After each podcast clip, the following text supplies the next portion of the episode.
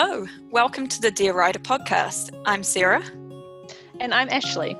We're two aspiring collaborative authors sharing our writing journey with you the ups, the downs, and everything in between.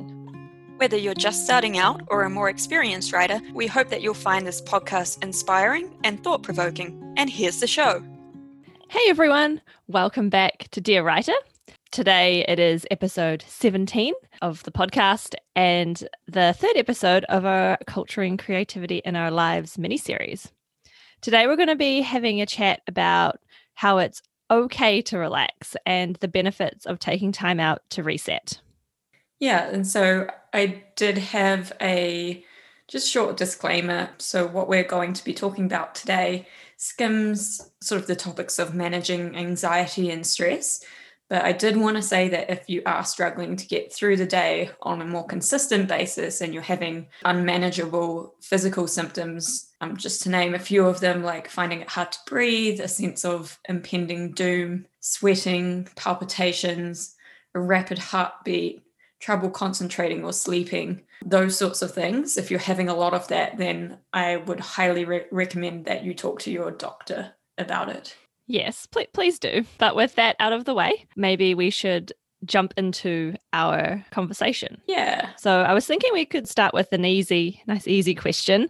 What do you do to relax, Sarah? Or try and do to relax? maybe a better way to phrase that.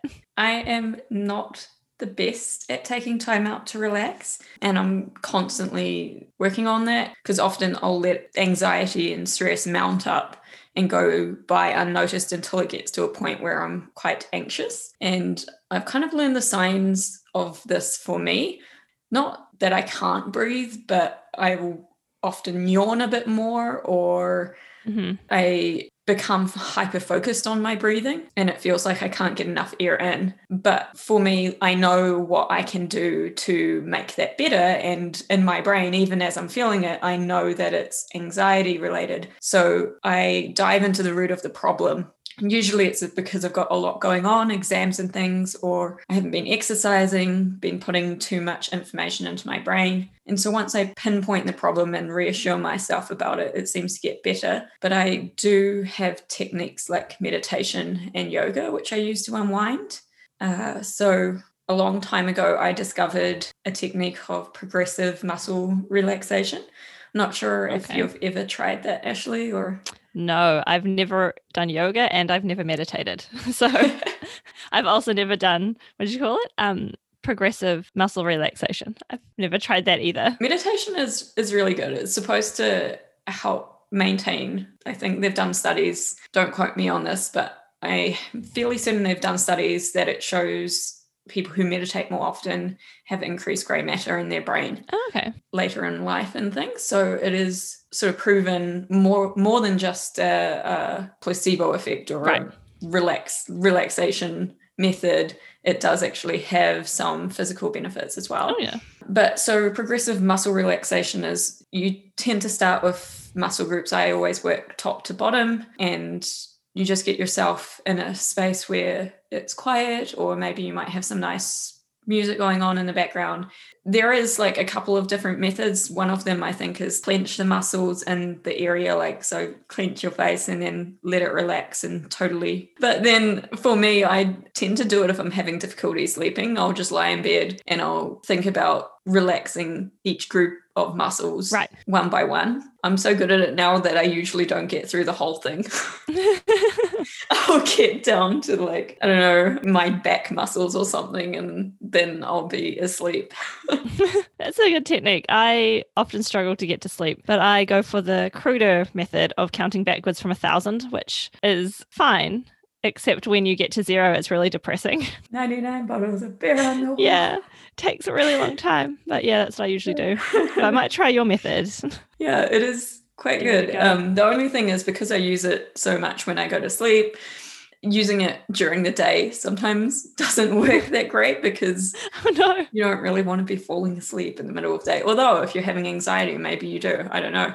However, I find just yoga is really good for focusing on breathing, but in a positive way. So, right. Because yoga is all about letting the breath in and then out as you do movements you know, stretching your muscles. Mhm. Yeah, I find that quite calming. I will often indulge myself. Well, not often, but I will sometimes indulge myself by having a bath or just really simple things to relax. Yeah. yeah. How about you? What sort of things do you do to relax? Well, as I said, I've never meditated or done yoga or done the progressive muscle relaxation.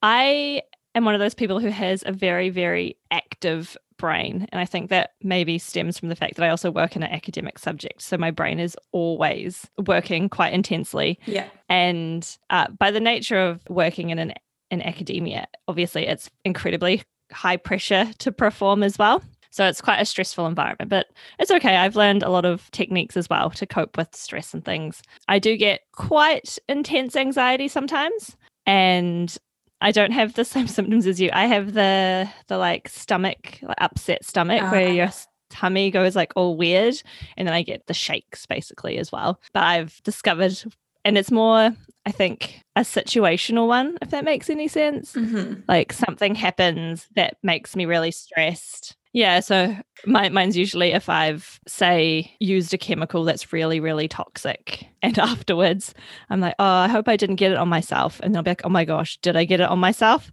Oh my gosh, am I gonna die? And then like have like a massive panic attack. But it's okay, I'm getting better at them. But obviously other other things too can trigger it. But for those, I usually just take a moment, go. It sounds weird. I go into the the fire escape. I guess it's probably quiet, right? It's really quiet. No one goes into the fire escape. And then, you know, just like breathe, calm down. Sometimes I'll go for a walk until my heart rate settles down again and I stop, you know, shaking and feeling like I'm going to be ill. And then usually I'm okay after that. But apart from when I, you know, have a bit of anxiety, I try and swim a lot. I find that for me, so I used to be a competitive swimmer. So swimming comes very naturally to me. But I also usually do quite an intensive program, which means I have to think a lot about the swimming that I'm Right. doing. So counting lengths, counting strokes. Uh, so when I'm doing that, I don't have like the brain capacity to think about anything else except for, okay, there's five more strokes to the wall, turn, that's five lengths. Now I have to do six lengths. Up, I'm five more strokes from the wall, turn, 7 lengths, Mhm. like that. So it ends up being quite relaxing. And I generally find exercise helps me relax a lot, anyways. So the combination's quite good. Except I, I have been injured quite a lot in the last year. So that's been quite frustrating. So I haven't been allowed to swim Yeah. as much as I want to. Yeah, that would be hard. That's okay. It's very annoying. But I can go back now that my cast is off. So that's good. Yay. But we'll see how long that lasts for. I also do aquarobics, which again is one of those things that you can't think of anything else when you're doing aquarobics because it's so intensive and a lot of weird like motions. Sounds very intense. Yeah, the lady who some people think it's just for old people, and sometimes I think I might be an old person in a 30 30 year old's body. But the lady who does our aquarobics, she's a personal trainer and quite like she's a really intense lady. So the average age of our class is probably I'd say 30 to 35, so very young and very oh yeah, yeah, energetic and quite it's quite intense. That's good. that is good. But again, the pool that this lady usually does it at suffered a catastrophic fault during level the, our first level four lockdown um, in March. So it hasn't been going, which has been very depressing. Oh dear. So I, I tried out a new aqua aerobics last week and it wasn't the same. The lady wasn't the same, the music wasn't the same, the pool was different. And I was, I- I don't know if I can, how much on board I can get with it, but I will give it another go. Anyways, I also uh, walk my dog a lot, which helps. One, because he's really cute, and two, because walking helps. Just reach down and pet him. Have those endorphins release. yes, exactly. I also am a big fan of cryptic crosswords, and I do take time out of my day every day to do one. It sounds a bit counterintuitive because you do have to use your brain a lot, but it is applying it in, I guess, a different aspect, Yep. like a different way. So that tends to make you kind of forget about whatever is bothering you because they're so challenging. And I like to think it's good for my future brain health Yeah. staving off dementia and everything. I was like, I've got to do it every day for the rest of my life. yeah. If you haven't done cryptic crosswords, I would highly recommend. They're a good time. They're very satisfying when you solve when the you puzzles. solve it. Unless you're like me and you're just When you staring at it for a ridiculous amount of time. that used to be me, but I got there's a lot of tricks and clues that you figure out kind of how how the puzzles work and then it becomes slightly easier. I'm still stuck at about by myself. I can finish half a puzzle and then I'll have to come back to it and I can like maybe get another few clues. That would stress me out so much. I'm sorry. I think it would be a good thing for some people, but I think the perfectionist in me would really stress out about not being able to finish it. That's why I usually do it with someone in my lab because between us we can pretty much if we don't finish the puzzle in one go, it's unusual. Right. Yeah. Sometimes we'll have to Google, uh, look up one clue, and it will be some obscure reference to a poet that we've never heard of. And we're like, well, okay, Yeah. fine. That's why we don't understand. But we're getting quite good. By yourself, it's a little bit, so just a little bit harder, I think. It's one of those things that's easier to discuss with another Mhm. person. Otherwise, I do. I also do puzzles as well, like normal, like jigsaw puzzles. Puzzles are fun. They are fun and they pass the time really quickly. They do. And they're also very good for distracting yourself They can be. from whatever issues you're having. Quite addictive. exactly. Like, oh, I'll just do it. I'll just work on it for five or 10 minutes. Two hours later, you're like, oh, where'd the time go? So I think the next question is why do we think it's important to take time to relax and do these things? I think to start with, it takes quite a toll on your body, both mentally and physically, when you're constantly going, whether it's thinking or working, whatever, 24 7. Mm-hmm. And I think that when you are able to take time to relax or take a break, even if it's just taking an actual lunch break at work or, or whatever your chosen method to relax is, I personally find I have higher productivity. Uh, I think it's probably because you feel a bit more refreshed and you're able to focus more and you're not sort of weighed down by all of the thoughts or whatever was going on in your mind before Yeah. kind of gives you a, a clearer picture on what you were what you're wanting to do so i find that's one thing that's really beneficial and probably one of the reasons you should try and take time to relax Mhm. obviously it is very good for your mental health i think helping you to reduce stress and things like that. If it's something that works for you i know for some people it might not. So but if it does work for you then it is it is good. And another thing that i find is really you know another positive that i take away from it is it i think i write better when i'm more relaxed. Yeah, definitely. if I try to sit down and write immediately after work, especially if it's been quite a stressful or a really, really hectic, busy day, I can hardly write to start with. And two, it ends up, even if I do manage to write, I always have to fix a lot of it because it's not either it's not focused or it's not particularly, I'm going to go with very, it's not particularly me, if that makes any sense. Like it doesn't sound like my usual writing. So I have to go back and work on it again Right. at another time. What about you, Sarah? So I think I, well, between us, we've talked about some of the physical symptoms and mental symptoms of anxiety. And I think that can be really detrimental to your health overall. From a medical perspective, the stats around anxiety are actually quite huge. I think it, it, it's a stat that's kind of being toted around quite a lot, I think, in recent times. But um, if you haven't heard it before, uh, also about one in five people suffer from some sort of anxiety. And COVID's only really made that worse with isolation, financial stress, and concerns about health and wellness. I, as you said, I definitely see that. yeah, I think it really does affect your creativity uh, because when you have these anxious thoughts, I think people who are worried or anxious and stressed, you tend to have a different type of thought pattern where you're thinking, you're ruminating on the same topic over and over again. And, mm-hmm. or you could also be like your mind can feel a bit cluttered, like there's just all this information going in at once. And so I think if you don't take that time to wind down, then it comes through into your writing. And it can be hard to form a coherent narr- narrative out of out of your writing if you write when you're really stressed, which I think is kind of shown in what you were saying, actually, about be right after work, not being able to feel like yourself when you're sitting down writing. Yeah. I think when you've got so many thoughts going on in your in your head that it's really hard to to get a clear picture. Yeah.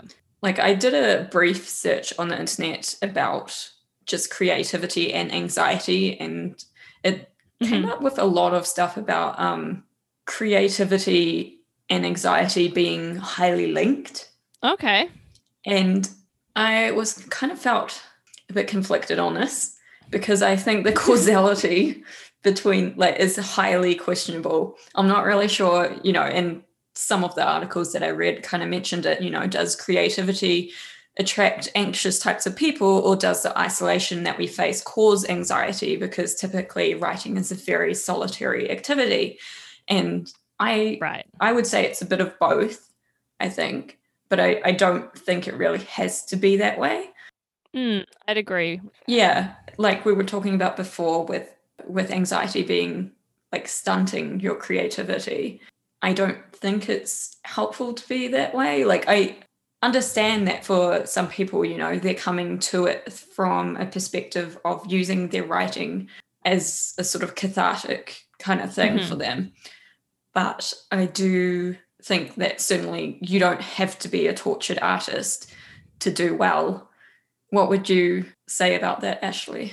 I think I haven't I haven't looked into this very much, but I would agree that maybe tortured artist might be more of a stereotype than anything else, you know?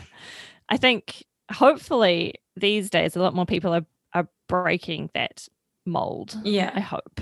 I hope so too. Um for for their health, if anything else. yeah, yeah. I don't I kind of agree with what you were saying before where creativity and oh my gosh.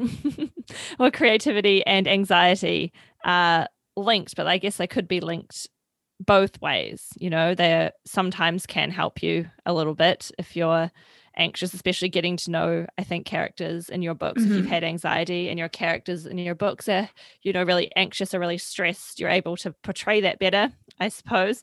But then the other way as well, where your writing can be detrimentally affected if you personally are too anxious or too stressed and you end up not producing your best work.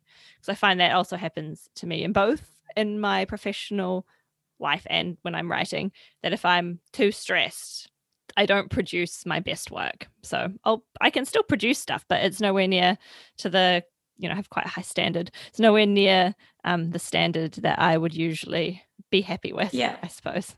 Yeah, I definitely think that. I mean, obviously, every experience that we have adds to our writing in a positive way that we can express things more and we can relate with our characters more. But I don't think you should be seeking out these negative experiences um, simply for the fact of, oh, you know, only tortured artists do well and I can't express this situation unless I've lived through it because I do believe that that's kind of what is great about being a human and being sort of em- empathetic creatures is we mm. are able to put ourselves in other people's shoes and sure maybe we we might not get it perfectly correct every time but as long as we're trying to understand it i think that's kind of what Yeah. makes us human and what is the best way to sort of try and develop your characters as well Yeah, I, I think so. I agree. I agree. So the next question that we were going to talk about is what some of the barriers are to being able to relax. What What do you think, Sarah? so i think guilt is a huge factor hmm I think for a lot of people, myself included. I know even even simple things. And so when I, when I was brought up, and I'm like, this is a positive thing because you don't want your children to be lying around watching TV all the time. But I felt like often we were pushed into going outside we were pushed into like doing stuff constantly and i i feel like in some ways that's carried through into my adult life is sometimes i do struggle to sit down and relax because i feel guilty and i'm like what i've got the curtains closed at in the middle of the day and i'm watching tv what am i doing how dare i have time to to do that when i could be writing or i could be outside and like enjoying the world so Yeah. I find that kind of hard. And I know I've heard writers with young children say that you, they feel when they sit down to write that they're not being good parents, they're not they're not interacting with their children, and when they're interacting with the children, then they they feel that they're not being the best writer that they could either. I think that's the same. Like I don't have any children, but I can certainly understand that that would be a really tough thing to face. And I find that even just with my my husband, sometimes I feel guilty because that he, you know, works these really long hours and then he comes home and I shut myself in my office for for half the night. yeah. But yeah, so I think guilt is a huge thing and I think you just need to to let yourself know that it's okay and we talked about scheduling a little bit in our mm-hmm. last culture and creativity episode and I think scheduling is really important because it allows you to use that time and focus completely rather than mm-hmm. You know and once it's done it's done as well you can't if you're going to schedule something you need to to give yourself that time and then not let yeah. it bleed into the next things on your list because then you'll still stuff you'll still keep feeling that guilt coming through yeah what do you think ashley oh i would definitely agree I think generally speaking, a lot of people have a really hard time winding down and relaxing. Uh, and I think, especially people in the same situation as us, where we have a day job and we want to make time to write. Um, so, kind of feel like you need all the time that you can get for your writing when you're trying to fit it into such a busy schedule. Mm-hmm. So, you know, we try and use all the spare time that we have to write, or at least we try to. I try to, anyways. And then again, yeah, when you want to relax, you start to feel guilty, which I think that's okay though it is a barrier to relaxing, but I think it's okay because it does mean that you care a lot about your writing, which I think is important. Because if you didn't, I think, feel like you should be doing things, but it's actually then being like, hey, but it's okay. And I really should relax. Um, I think another issue is finding something that actually makes you relax. Mm-hmm. Like, for example, for me, I really, I can't watch TV and movies very much anymore because I do not find it re- relaxing in any way at all. I get incredibly anxious and overthink things, especially when I'm watching really, you know, intense TV shows, murder mysteries, dramas, thrillers, all that kind of stuff. And my mind won't stop working. So it makes it so much worse. And then I, but like the catch 22 of it is I only want to watch TV shows and things that are really good, you know, and worth my time to watch. But all of those are really intense, heavy subjects. So I end up just not really watching anything anymore. So I'm kind of like, yeah, I guess f- finding things that that you enjoy that actually make you relax, I think is yeah. another thing that can be difficult. But you just have to try lots of different things, try new hobbies, perhaps. Yeah, you do have to find what you do to play, I guess. Yeah. Yeah. I, I heard it said, you know, what do you do when no one's watching? And that's probably what you'll enjoy most doing. And so that's what you should spend your time on when you're trying to relax. Yeah. Although now that I think about it, I'm not sure that's necessarily, I'm not 100% that's brilliant advice from the terms that like a lot of us, I think, would say that we really love writing and reading. But I think it's also about having a variety of activities that you can turn to so that you're not using your brain in the same way all the time. I think you need to be able yeah. to exercise your brain in different ways. I think is part yeah, of it as definitely. well. Because I was just about to say, if you ask me what I do and no one's looking, it would be writing. And I oh. was that's the opposite point that we're trying to make that does that does lead into really nicely though our last question to talk about which is what do you think about writing to relax? When before we started taking like actually working incredibly hard to get our books up to scratch and you know thinking about doing writing more of a not full time but more intensively let's go with that i would have said that i write to relax. That is definitely i don't think the case anymore but I know a lot of people write journals and do expressive writing to help ease stress and relax. This isn't something that I do personally.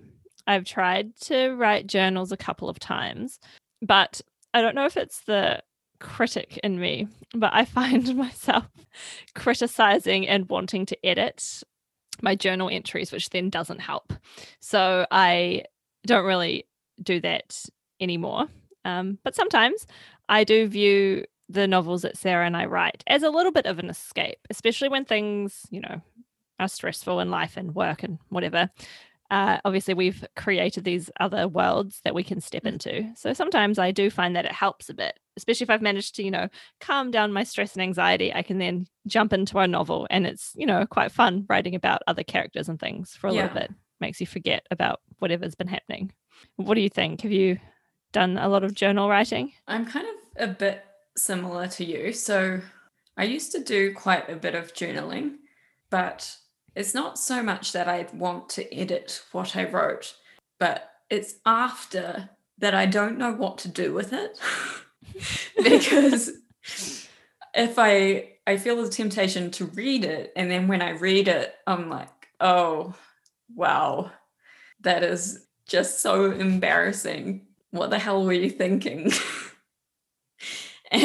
or after reading it, then I want to burn it, but then I can't quite no. convince myself to burn my memories because that just seems too sad.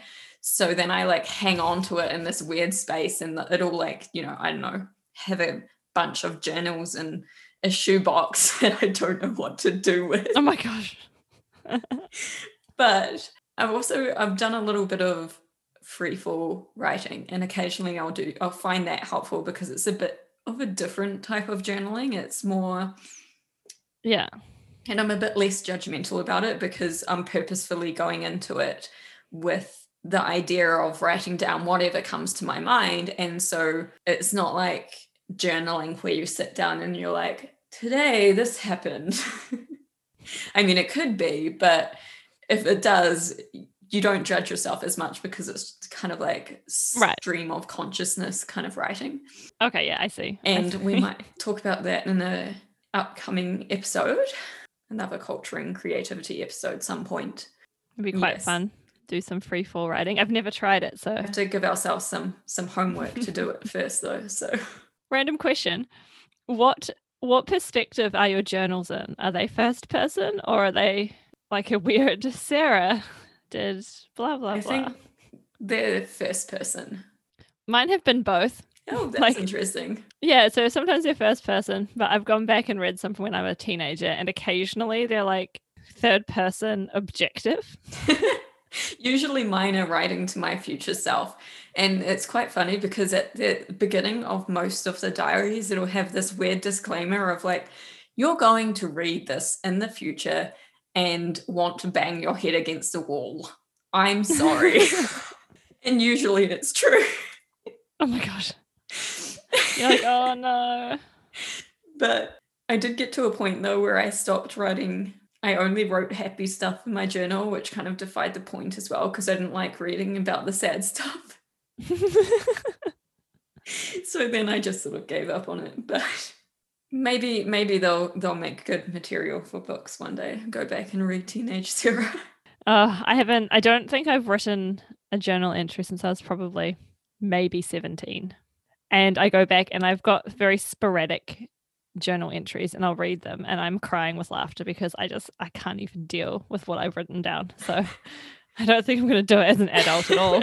It's, it's too, it's, it, I don't know. Yeah, that's the same as Maybe me. someone out there journals all the time and they can explain to us how you get past the self criticism reading it back later. Maybe, maybe. I did want to say though, if you're not like us and you do journal, I think that's really great. I think writing can be a great way to get your feelings onto paper and to crystallize your thoughts. But you do have to be aware that not everything you write, if you're going to write for the purpose of getting your head around an issue, should necessarily be made into a book. I think you do have to have some clarity and objectivity before you go through the process of putting your experiences into a book. I think it's a great thing to do and it can help, can really help you understand things that are going on for you. But it might be helpful for you to kind of set it aside for a little while and just let it sort of mull, mull over it. And then one day in the future, you'll probably know and be like, okay, now now's a good time to to Mhm. start getting this into something, yeah, something that maybe others will read. But yeah, it's totally fine if you never get to that point as well. Just recognize that it's a work for yourself and that's really cool. Alrighty, is that about all we have time for? Yes, I do Yes. believe we've run out of time. And I think that was our last point. Did you have anything else that you wanted to say? Or? Nope, nope, I'm good. What about you, Sarah? I'm good. Um, so to wrap this up, so next time on Dear Writer, it's the third of our author spotlight interview series. Keep an ear out for that, I guess. yep. It should be a really good interview. I'm quite excited about it. Yes, yeah, me too. And in the meantime, if you want to get a hold of us, you can visit us on lindersoncreations.com. And you can also check out our Instagram or Facebook as well if you want to get hold of us. That's also Linderson at Linderson Creations. You can rate and review this podcast on Apple Podcasts would be really helpful if you liked it. Uh, subscribe on whatever podcatcher you use. Tell a friend about it. But yeah, happy writing, everyone.